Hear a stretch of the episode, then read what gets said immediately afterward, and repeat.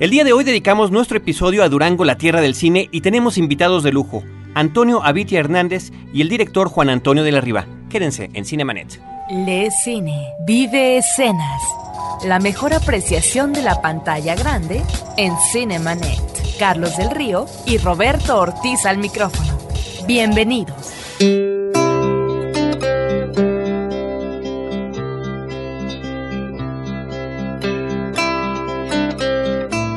Bienvenidos al episodio número 59 de Cinemanet.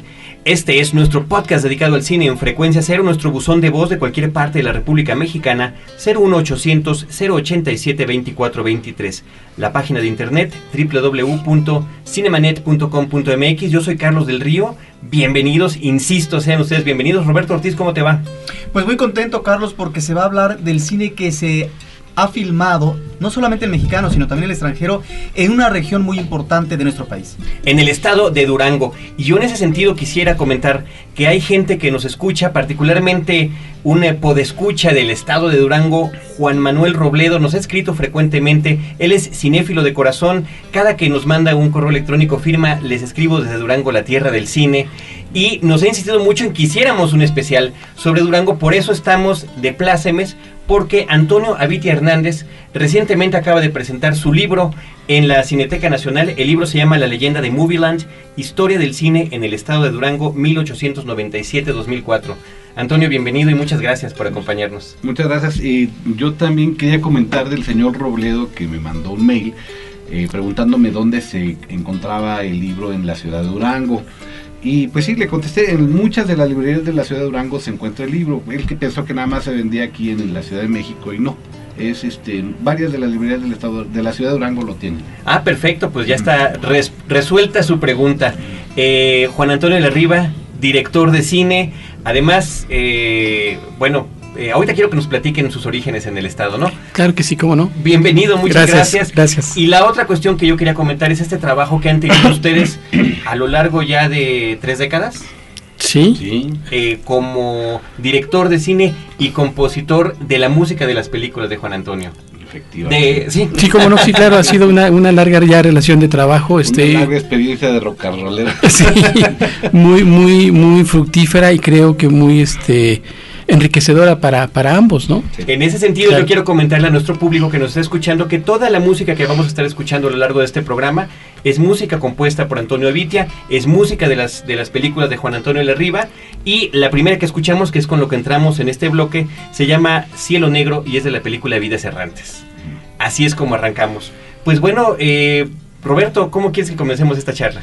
Pues mira, son muchas cosas las que nos tendrán que platicar nuestros invitados a propósito de la producción del uh, cine en el estado de Durango. A mí me llama la atención en principio el trabajo exhaustivo que has hecho, uh, Antonio, a propósito de las diferentes fases y también tecnologías del cine eh, que se han visto o se han registrado en Durango.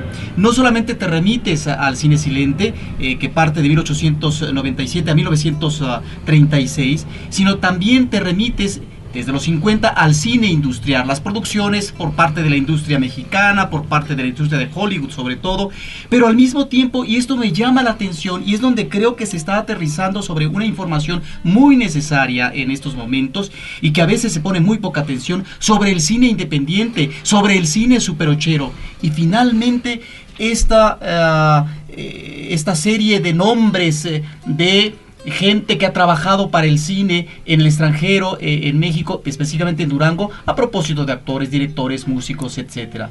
¿Cómo es que concibes este trabajo que supongo que es de muchos años de investigación?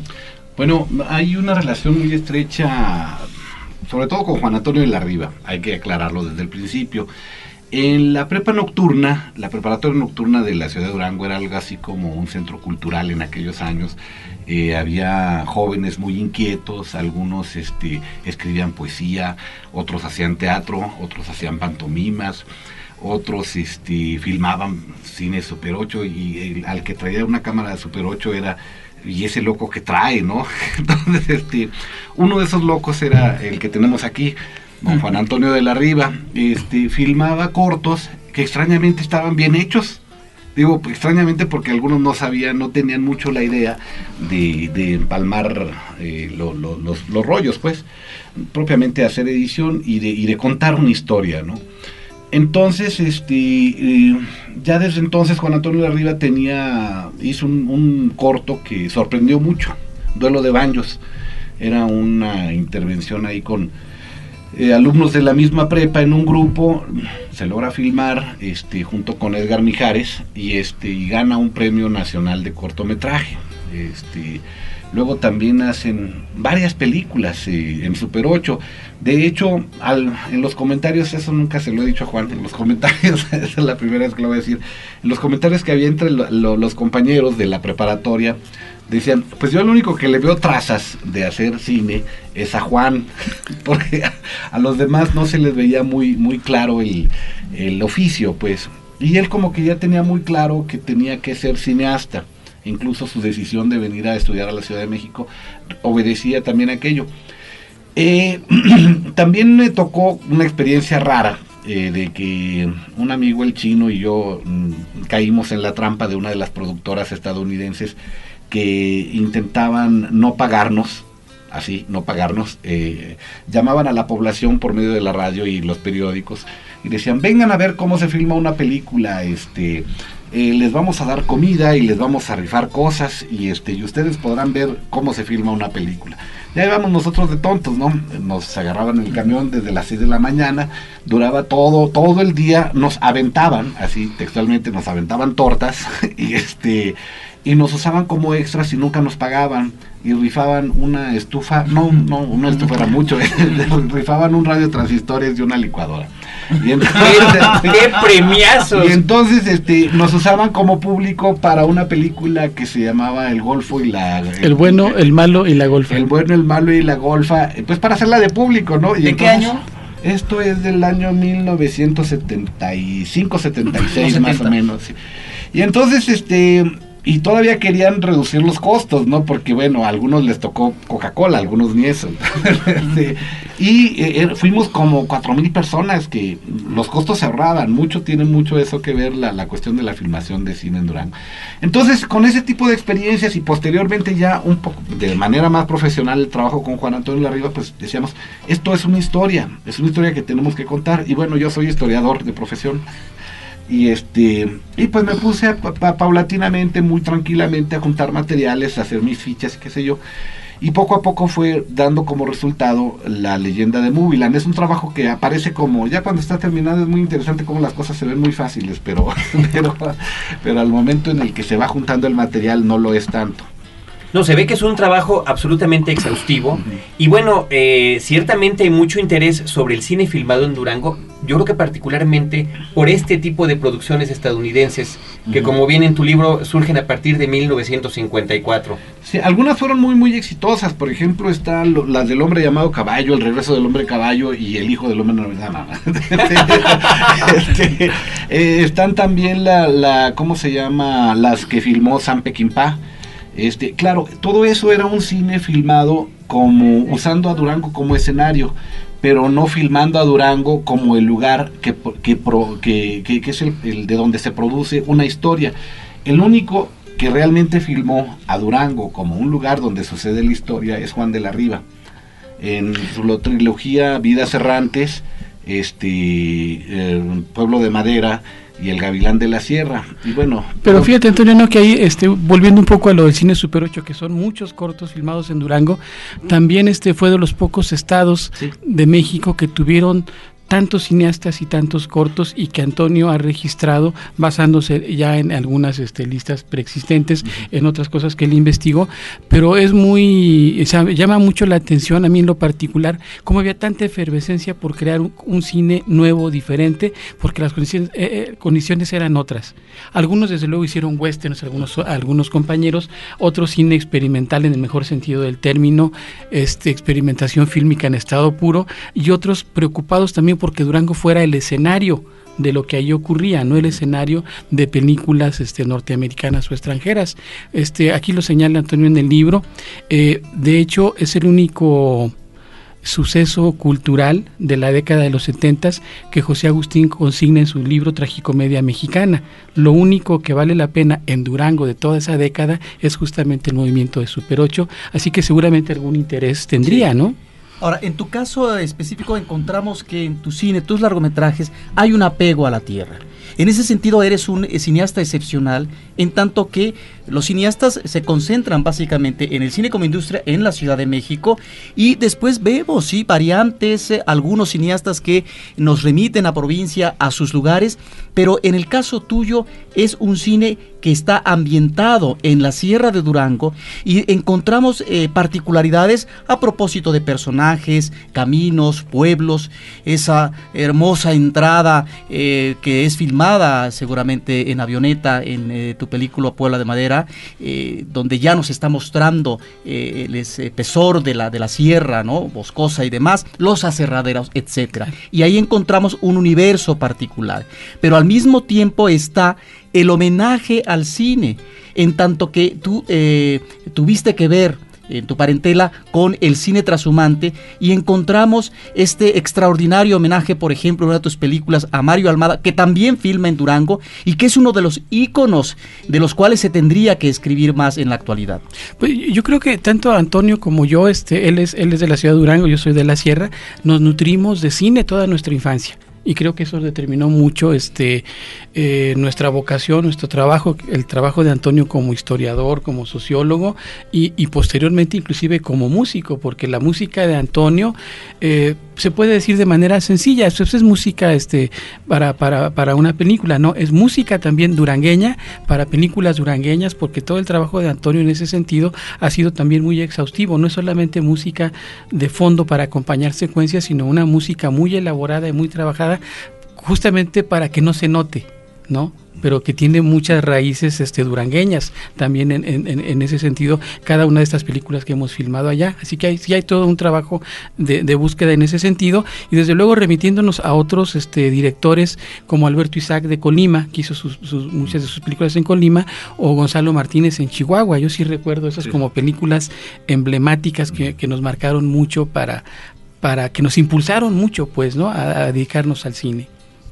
Pero además, eh, hay esa consistencia de la que está hablando Roberto. Ustedes, como oriundos del estado de Durango, a mí me gustaría que este programa, como se transmite en el formato de podcast, lo escucha gente de todas partes del mundo. Me gustaría que fueran ustedes mismos quienes ubicaran en nuestra República Mexicana dónde está el Estado y cuáles son esas condiciones geográficas que hicieron que hubiera este boom de eh, películas industriales, como se le mencionan en tu libro, y vaya descripción tan exhaustiva que das eh, interesante de lo que es el western particularmente. Sí, bueno, Durango está ubicado en lo que se llama la región de la Mesa Central. Es una cosa que no es extrema, extremadamente al norte del país, pero tampoco es el centro del país, se le llama la Mesa Central. Eh, a veces a Durango lo ubican en el noroeste, pero no es del noroeste ni tampoco es del noreste. Entonces está más bien en el centro y como tiene forma de corazón, los que los que quieren mucho al Estado dicen, ay, pues es el corazón de la República. esas, ya son las cursilerías. Sí, es el corazón de la República. Y bueno, pero le sobra un cachito. y entonces, este, bueno, resulta que tiene diversas zonas geográficas bien determinadas. Una es propiamente el desierto, el semidesierto, este, eh, los llanos es otra y, otra parte es la sierra y algo que es, digamos, el equivalente a la sabana, el equivalente a la sabana en, en el norte del estado. El sur del estado es completamente inexpugnable. Ahí sí es este una tierra, incluso algunos lugares ni siquiera han sido explorados en alguna novela muy importante de que posteriormente yo creo que va a tener mucho éxito la de la de Rescoldo, Los últimos cristeros de Antonio Estrada Muñoz, describe la geografía del sur con incluso hasta con cocodrilos en, en las partes bajas de las quebradas. Es una zona muy muy difícil de llegar, ¿no? Entonces, bueno, eh, ¿qué pasa? ¿Por qué llegan a filmar allí?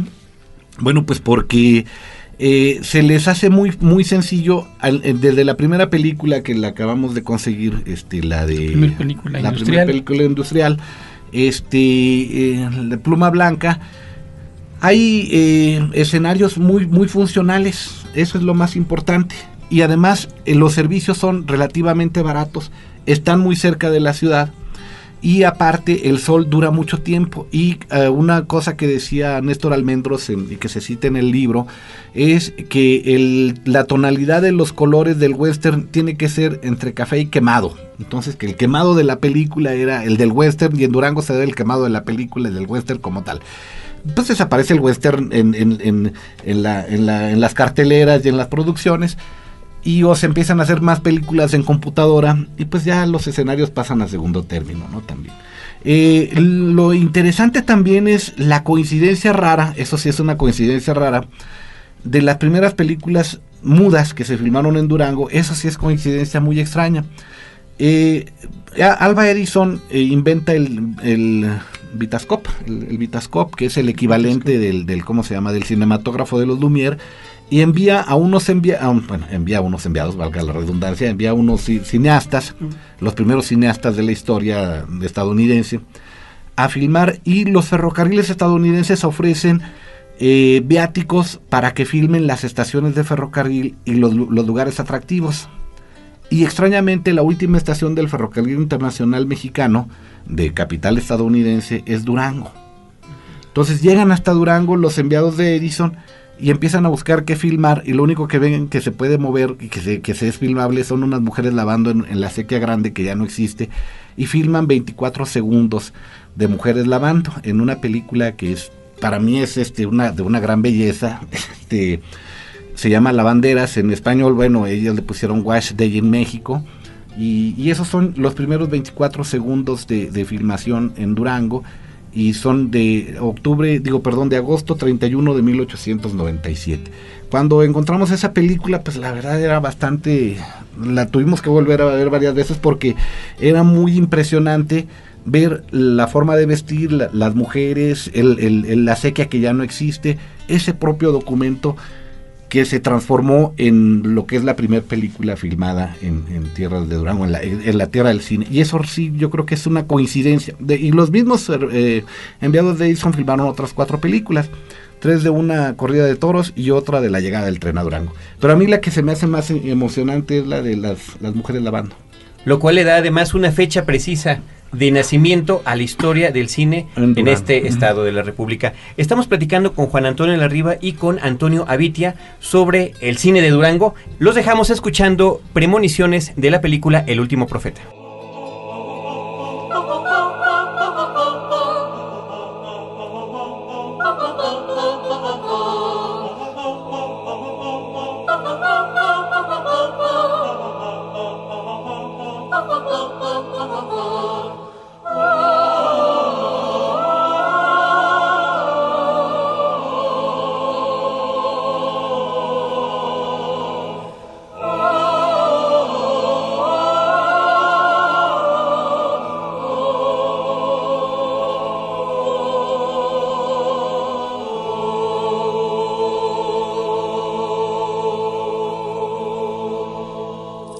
La revolución ideológica ha comenzado. Frecuencia Cero te invita a cuestionar tus ideas en el único podcast que te mantiene en la mira, sobreexpuesto. Piensa, Piensa decide y actúa. Piensa, ya no tienes dónde esconderte. Estás sobreexpuesto. www.frecuenciacero.com.mx diagonal sobreexpuesto. Frecuencia Cero. Digital Entertainment Network.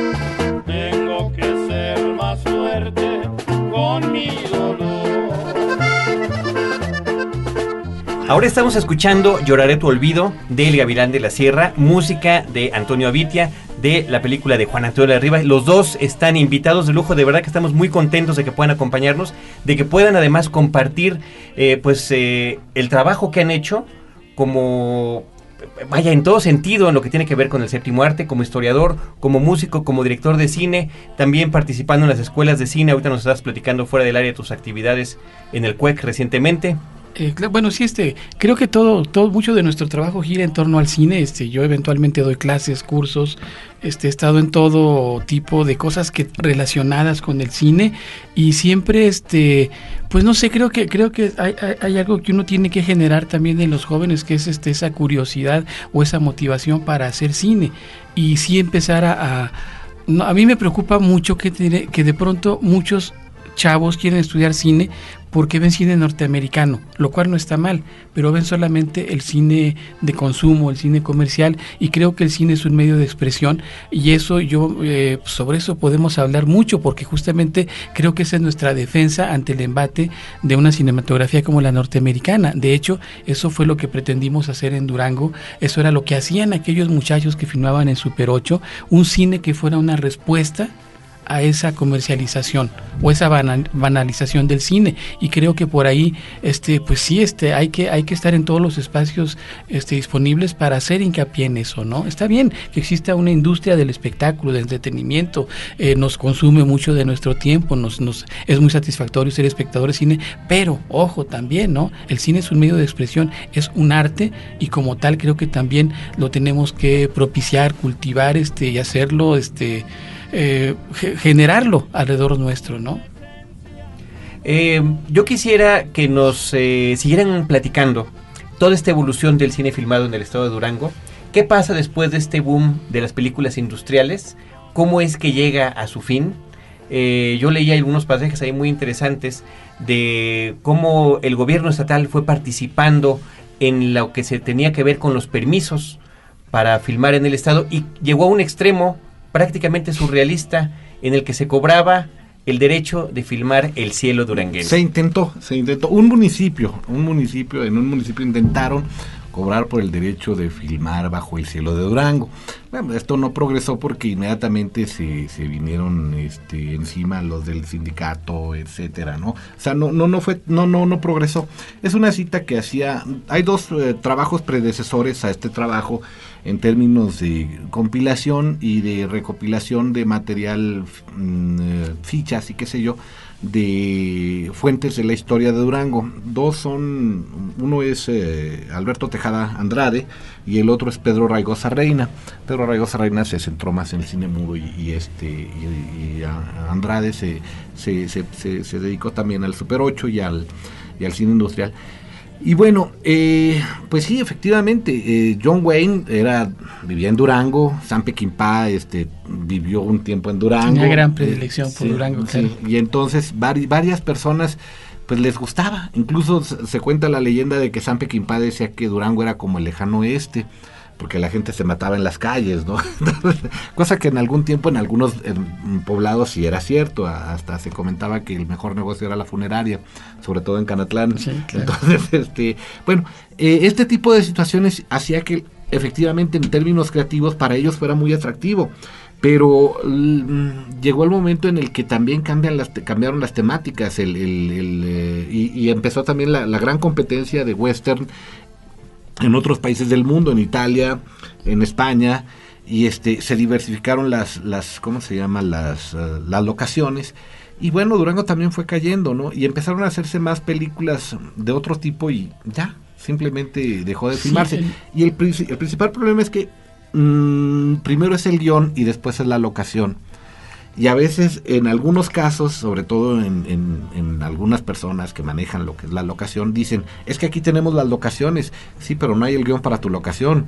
Entonces, este, y un productor, un director, primero piensa en el lugar en el que va a filmar un guion, no al revés, no piensa primero en el lugar, primero se piensa en, en el guion y dónde lo va a filmar y no al revés. Entonces, eh, acá están pensando al revés, es primero... Sí, sí, pe- pensaban los, los, este, la dependencia estatal se creó la dirección de, Cinematografía de cinematografía y luego después fue la dirección de turismo y cinematografía y pensaban que con la promoción de los lugares las películas iban a llegar por sí mismas, pero como dice Antonio, si no hay un- alguna idea que se pueda filmar en ese lugar difícilmente ocurrirá. Y eh, la decadencia del género western, la su propia este eh, su propia crisis este, expresiva, pues yo fue, fue acabando con los sueños de, de tener un, un, una, la tierra del cine, que fue justamente en los años 70 su auge y en muy poco tiempo su declive también, ¿no? Pero nos está dando eh, algunas ah, películas representativas, este clásico de Pekín para la pandilla salvaje, que ya corresponde a esta fase final de este western, que ya no es propiamente clásico, ¿sí? Y que además está introduciendo y planteando una nueva estética, una estética además eh, muy violenta en el caso de Sam Peckinpah. Y estamos viendo también eh, eh, los westerns, no sé si crepusculares, pero sí ya de un John Wayne ya muy mayor en su última etapa, de tal manera que en ese sentido encaja perfectamente este tipo de producciones de lo que se conoció como el western clásico. Ahora, en el caso de el Chilaquile Western, porque también aquí en México ¿verdad? se hicieron western, pues tendríamos que destacar una película como El Topo, el que es Maclovio. el Tunco Maclovio, perdón, el Tunco Maclovio, sí, porque el Topo es, es, de otro tipo, pero el Tunco Maclovio que es seguramente una de, las películas más interesantes del intento de hacer un western mexicano. Sí, claro, yo creo que la, eh, la, carrera de Alberto Mariscal, el director del Tunco Maclovio, tuvo que mucho que ver con, con Durango, aunque claro, seguía siendo un western que no nos pertenecía, un género que no nos pertenecía. Con parlamentos como, oye Darky, ¿tienes eso? Sí, Lee, ahora voy. no correspondía a un... ¿Y esos, ¿Y esos quiénes son? ¿Y esos quiénes son? ¿no? bueno, Darky y sí, claro, claro, pero es lo que decimos como mexicanos. Como mexicano puede ser Pepe y Toño, ¿no? Yo me acuerdo mucho de un personaje que hacía este Héctor Bonilla en Bloody Marlene, que era Timothy Leach Sí, pero Timothy, Lee, era un personaje de un corrido de, Zacatecas. O sea, de alguien que descarriló un tren. Entonces, John Timothy Lee. Entonces, se, utilizaban nombres como de historieta estadounidense. Claro. Este, y, pueblos igual de historieta estadounidense, de historieta de vaqueros estadounidense, de Opalon Cassidy, este, de, ¿cómo se llama este otro, el que cantaba? Eh, Roy Rogers. Gene Autry, y, este, Roy eh, Rogers. Se, hablaba de Black Stones, es decir, piedras negras, ¿no? Claro. cosas, pero se decía Black Stones. Bueno, como parte de la mitología del western, desde luego que en ese sentido sí es muy importante porque ahí filmó Alberto Mariscal, este estuvo Mario Almada, Rodolfo de Anda, Julio Alemán, Fernando Allende y desde luego otra película emblemática que señalaba Roberto, pues es El Topo, ¿no? El Topo. El Topo, sí creo que es una película muy importante en la, en la, en la cinematografía nacional por, yo creo, por muchísimas razones este, que rebasan el ámbito local de cualquier, de cualquier cinematografía, pues, ¿no? La temática, la forma en que él se aborda, el, la, la prevalecencia de la película a lo largo de varias décadas, ¿no? O sea, no ha perdido su vigencia ni su impacto ante nuevas generaciones de espectadores y se filmó en Durango y además en muchas de las locaciones que ya existían para películas norteamericanas y Rafael Corquidi, el fotógrafo, también tuvo a bien descubrir otras tantas para el cine, ¿no? Me acuerdo mucho que decía eh, Jodorowsky que se había ido con, con eh, Corquidi en una especie de estado de sonambulismo, viajaban por el estado de Durango y de pronto abría los ojos y decía, aquí, y ahí filmaban. Entonces, bueno, la leyenda es muy agradable, ¿no? Pero, pero sí creo que hay, hay muchos títulos muy importantes. Y otra cosa que también marcó mucho de la crisis en Durango, eh, desde luego que aunque las, llegaban muchas películas norteamericanas que significaban dinero rápido, la gente llega a filmar y eh, efectúa una serie de gastos, se contratan extras, restaurantes, hoteles, casas para las, los actores y también se empezó a generar una pequeña ambición o una pequeña gran ambición en los prestadores de servicios. De tal manera que cuando ya estaba, por ejemplo, apalabrado, contratado en la estación de ferrocarril, llegaron a filmar Firewalker con Chuck Norris, este, y el mismo día de la filmación, los, los encargados de la estación dicen, bueno, ya no van a ser 10 mil dólares, van a ser 20 mil. Mm. Y así sucesivamente una serie de abusos que también este, fueron... Eh, en el negocio del cine todo eso se sabe muy rápido y se fue hablando también de Durango como un lugar en el que la gente no cumplía sus, este, sus compromisos. Pero eso no impidió que se siguieran filmando películas tan importantes como la de Las Puertas de la Eternidad, de, Roland Joffe, por ejemplo, que nunca se estrenó en México, que es sobre, sobre la, la, la invención y fabricación de la bomba atómica en un En, en un En cuartel norteamericano que Ah. fue recreado en Durango con todos los elementos. La película es impresionante y no es western. Ese Durango fue propicio también para muchos otros géneros como una película de James Bond. El patrullero de Alex Cox.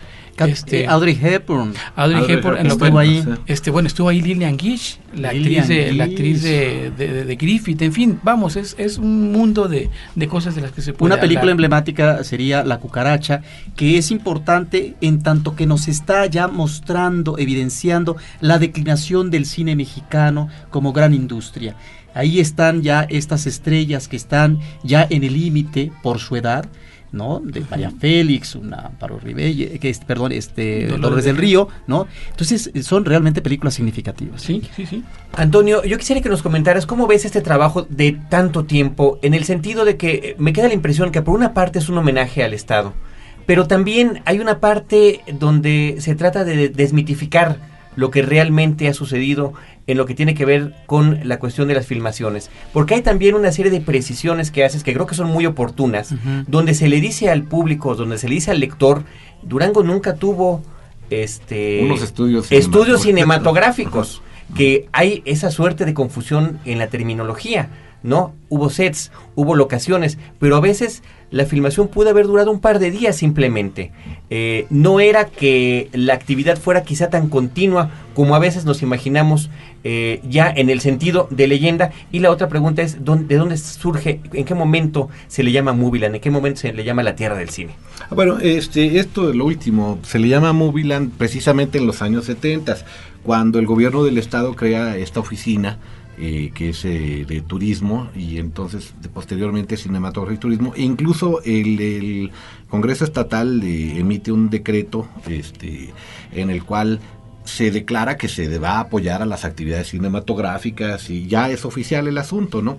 Pero fue un año en el que empezó a decaer la filmación. Entonces, este, la promoción, incluso a la, a la entrada de la ciudad había una oficina que decía bienvenidos a Durango, Moviland, la tierra del cine. Y aparecía una foto emblemática de este señor Rusek, Jorge Rosek. que vale la pena aclarar que él eh, fue el actor que tuvo el honor de filmar mayor cantidad de películas en el estado de Durango. Este, fue, ya vivía ahí, incluso se casó allí, este, ya hoy ahora un club de admiradores de Bueno, sí, ya a su muerte este, pidió que sus cenizas fueran esparcidas en, en el pueblo de Chupaderos, donde se filmaron muchas de las sí. películas que están citadas en el libro de Antonio. Ajá, Y entonces eh, él, ¿cómo se llama? Tiene un club de admiradores del, del cual Juan Antonio Larriba es miembro honorífico. es club de amigos. club de amigos. club, de amigos club de amigos de Jorge Risexi. Valga la aclaración. entonces, que no es lo mismo de admiradores. Claro. No, no. Y entonces, este, bien, eh, la foto de, de, de, de Jorge Rusek de dos vaqueros que van hacia el sol. Eso es muy también del western, es clásico, y los vaqueros que van hacia el sol. Entonces, este, e- e- era ya la, la imagen de Movieland. Y eso, ese, ese fue el, el nombre que, ¿cómo se llama? Con el que se conoció la promoción internacional de Durango como, como set cinematográfico, como locación cinematográfica. Y realmente sí, yo creo que sí tuvo algo de éxito porque sí, sí llegaron varias, muchas este, producciones. Sí, se han filmado películas alemanas, hay una película alemana por ahí citada, Blueberry, la película la francesa. Entonces, francesas también, ¿no? se- varias francesas, sí. Una francesa de Winnetou, Ajá. también, que fue una, una, Donde un, le mezcalero. un western este francés, franco, franco italo español, que fue hasta filmarse hasta Durango. En fin, sí, sí, todo aquello sirvió de algo, pero, pero no basta la pura la promoción por sí misma, porque nunca se crearon también las condiciones que propiciaran la filmación desde, desde el interior del estado hacia, hacia afuera, pues, ¿no? Inclusive para nosotros que, que, que- que hemos este, hecho de Durango la base de nuestro trabajo cinematográfico, hemos tenido que venirnos al DF a estudiar, a aprender y luego regresar para allá. Eso no es, no, no es únicamente, no ocurre en, to- en Durango solamente, ocurre en todo el país, ¿no? O sea, en provincia, por muchísimas razones, eh, resultaría muy difícil crear cinematografías regionales, aunque ahora con la, aparición de los nuevos sistemas de, digitales, probablemente sí estaríamos ya cercanos a esa posibilidad. Y bueno, hay- ah, hubo un intento sí de crear estudios cinematográficos en Durango, los de Rafael Trujillo, en los años 20. Este, Rafael Trujillo, incluso en un lugar que se llama La Trinidad, que es este, en las Alamedas, eh, convenció a la True Life Company de, Texas, capital tejano, de que invirtieran dinero. Él, él estaba seguro de que Durango iba a ser el Hollywood mexicano y logró filmar algunas dos o tres películas este locales con actores que bueno yo nunca nunca vi esas películas no existe la, la referencia pero este y el señor eh, Trujillo Rafael Trujillo vivió finalmente toda su vida en Los Ángeles y él es interesante porque incluso tuvo dos éxitos editoriales como como ensayista uno que se llama Olvídate del Álamo que publicaba Populibros La Prensa, este, y otro que se llamaba eh, un- uno sobre drogadicción, este, Paraísos Artificiales, que también le publicó Populibros La, Populibros La Prensa, y que se vendían en, en las farmacias y en todos lados, y eran tirajes de 50 mil ejemplares. Eso sí realmente eran, eh, eran tirajes.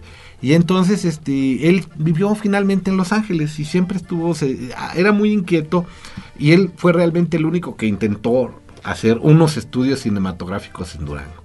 Y hasta cierto punto lo logró.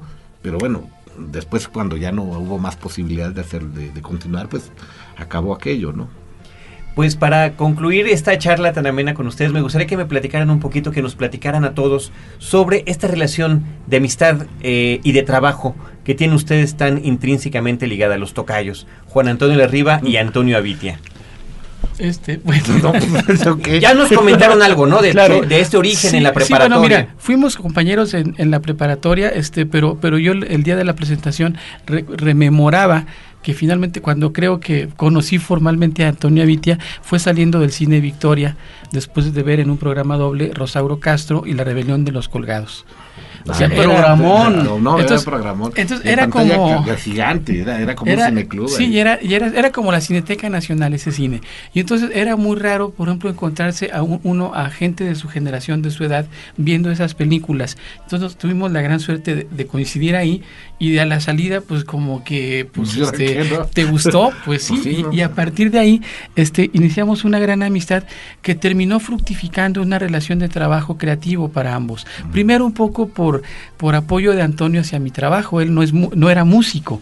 Y dijo, no hombre, yo te apoyo, sabía tocar la armónica, compuso una tonada para Polvo Vencedor de Sol, mi, mi primer corto, y creo que la experiencia fue tan buena y el corto tuvo tan buena recepción en su momento, que después en el primer largometraje y en varios trabajos posteriores, creo que ya no hubo duda que la persona con la que mejor me entendía yo en términos de música era con Antonio, y que él a su vez eh, colaboraba conmigo desde la, desde la escritura del guion, pensando ya en la futura música de la película terminada. Entonces creo que es una relación de trabajo muy, muy, muy creativa, sería la forma de calificarlo, y más allá de la relación amistosa que sostenemos desde 1973, Sí. que son muchos años, este, y que se ha ido acrecentando con trabajos. A mí, mi, yo, yo admiro mucho el trabajo de Antonio, porque uno, a quienes no lo conocen, dice, ah, pues es el músico. No, no es solamente músico, que es una de sus facetas este, paralelas, este, sino que también así es, es sociólogo, tiene una maestría y ahora un doctorado en historia,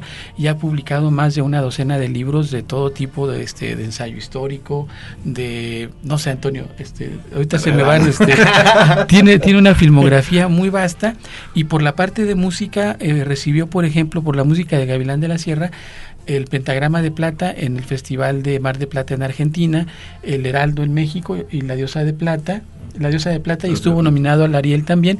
Entonces estamos hablando de alguien que no ha sido ah, eh, improvisado en ninguna de las áreas, que no, es alguien, ah, ah, eh, que no es alguien que de pronto se le ocurrió que podía hacer medio bien algo. Cuando Antonio empieza algo, hasta que no lo hace exhaustivamente bien, puede tener erratas como las que nos comentabas hace rato, pero después de todo ese trabajo que, de acumulación de información, realmente hasta que no lo concluye de la mejor manera posible, queda tranquilo y con- curiosamente siempre está a la, a la preparación de futuros proyectos, que es lo que más admiro de él, ¿no? Su tesón. Bueno, yo pienso que, híjole. no, este, resulta que, como decía hace rato, en, en, este, en Durango se comentaba que al único que le veían trazas para filmar películas de a de veras, es decir, películas bien industriales y comerciales y, bueno, de arte o lo que fuera, era Juan Antonio de la Riva y resulta Paréntesis, qué bueno que no se lo dijiste, porque se la hubiera querido en ese no, momento. no, eh, no, no, yo, yo- yo creo que esa es una de las características de Juan de la Riva. No es una persona que esté ostentando constantemente la gran cantidad de premios internacionales de cine que tiene. Es decir, eh, tengo entendido que es este, bueno, en los, en los años 80 Vidas Errantes fue la película más premiada internacionalmente. Este, de hecho, alguien decía que pues era una isla en, en medio de la crisis de filmación de, de- de aquellos, años, o sea, este, hecha con, con- con muchos esfuerzos. Y a Juan de la Riva yo lo veo de dos imágenes. Una, este, filmación de Vidas Errantes, eh, el actor José Carlos Ruiz haciendo el papel del papá de Juan Antonio de la Riva, este, comparte, comparte todo. ¿Cómo comparte todo? Está proyectándose la película al interior de la improvisada sala y se da cuenta de que mucha gente no puede pagar boleto para entrar a ver la película, pero a lo mejor la pueden oír. Entonces conecta las bocinas trompetas para que todo el pueblo lo escuche. Y entonces empiezan a oír los diálogos dramáticos de la película que se está proyectando. Y se ve a lontananza un, un ¿cómo se llama? Un personaje que está atento a lo que, a los diálogos aquellos. Juan está compartiendo la sierra, está compartiendo toda su imaginación a, a- a- todos nosotros. Y la otra ya se me olvidó.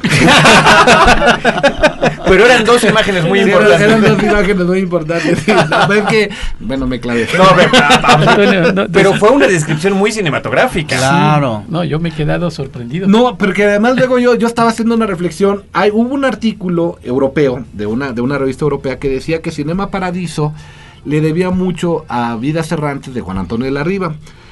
Si comparamos en el momento en que Toto, eh, le- co- el, ¿cómo se llama? El, el- Alfredo, el proyeccionista. el pro- Alfredo, Alfredo proyeccionista les dice, vamos a darles un regalo a todos y pasa la, la, la, la, la mirilla para que todos compartan la imagen. Bueno, ahí pudo compartir la imagen y además les vamos a dar también el compartir aquello. Dices, es que esta, esta fue idea de Juan. Esta fue idea de Juan. Y bueno, la aprovecharon aquellos. Menos generosa porque Menos faltaba la imagen, pero Pues sí, pero no, no podía, ni modo que los árboles de la No, claro, claro. Sí, no, pero Ahí no había esa plaza, no, no, ¿verdad? sí, no había esa plaza. Claro. Sí. Y este, y, y- y- y lo que pasa es que sí hemos funcionado los dos en términos de, y hemos progresado extrañamente, o sea, se ha, se ha ido generando y hemos ido evolucionando también con los medios, porque de, del- de cómo se grabó aquel, aquel, aquel armonicazo que hicimos para para Polvo Vencedor del Sol a lo que es el Gavilán de la Sierra, lo- la forma de grabar ha cambiado tecnológicamente horrores. Sí, es decir, sí. ya no, no se puede hacer las cosas como se hacían antes. Incluso hay el elefante blanco este de Estudios Churbusco, el, el estudio que ya nadie usa para nada. Entonces cambiaron demasiado las cosas. Y este y, y- y- y parece como la película aquella de Nos amábamos tanto que la frase principal de la película decía quisimos cambiar al mundo y el mundo nos cambió a nosotros.